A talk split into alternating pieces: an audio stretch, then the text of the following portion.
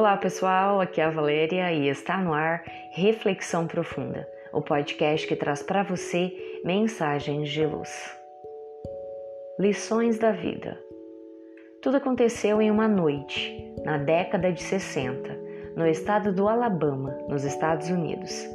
Chovia de forma torrencial. Em verdade, se tratava de um tremendo temporal.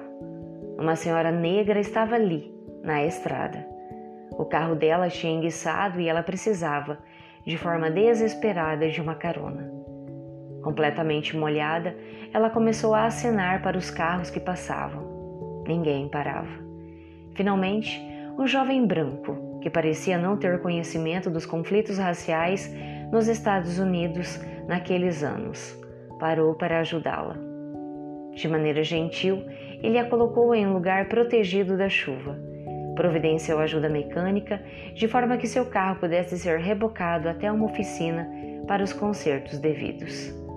Finalmente, providenciou um táxi para ela. A senhora parecia estar com muita pressa, apresentando-se nervosa.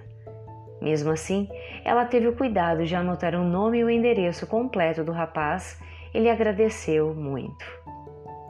Uma semana depois, o jovem surpreendido por um mensageiro que batia na porta de sua casa. Em um bilhete bem dobrado estava escrito: Muito obrigada por me ajudar na estrada naquela noite. A chuva não só tinha encharcado minhas roupas, como também meu espírito.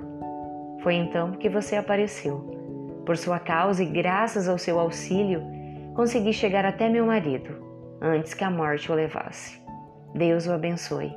Sinceramente, Senhora Cole.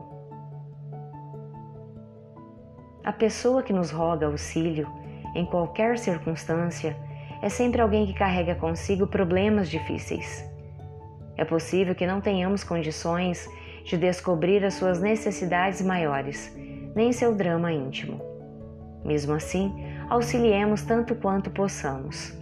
Um rosto carregado, que normalmente identificamos como sendo de uma pessoa de mal com o mundo, pode simplesmente traduzir a dor moral de alguém que se considera abandonado, solitário, sem ninguém.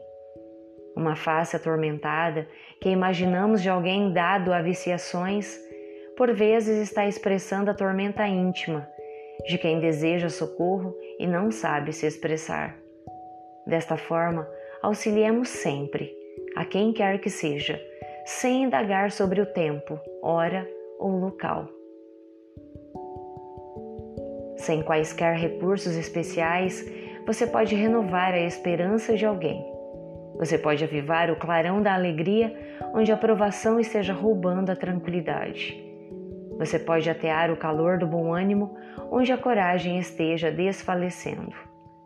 Você pode colocar a flor da paciência no espinheiro da irritação você pode, enfim, preparar o caminho para Jesus nos corações distantes de verdade, simplesmente pronunciando boas palavras de esperança e de amor. Pensem nisso. Fonte: Redação do Momento Espírita, a partir do fato colhido na internet e do capítulo 30 do livro Sinal Verde, pelo espírito André Luiz Psicografia de Francisco Cândido Xavier. Chegamos ao final de mais uma reflexão profunda. Gratidão pela sua companhia e até o nosso próximo episódio. Sempre nos dias ímpares eu conto com vocês. Grande abraço, fiquem com Deus e muita luz no caminho de vocês.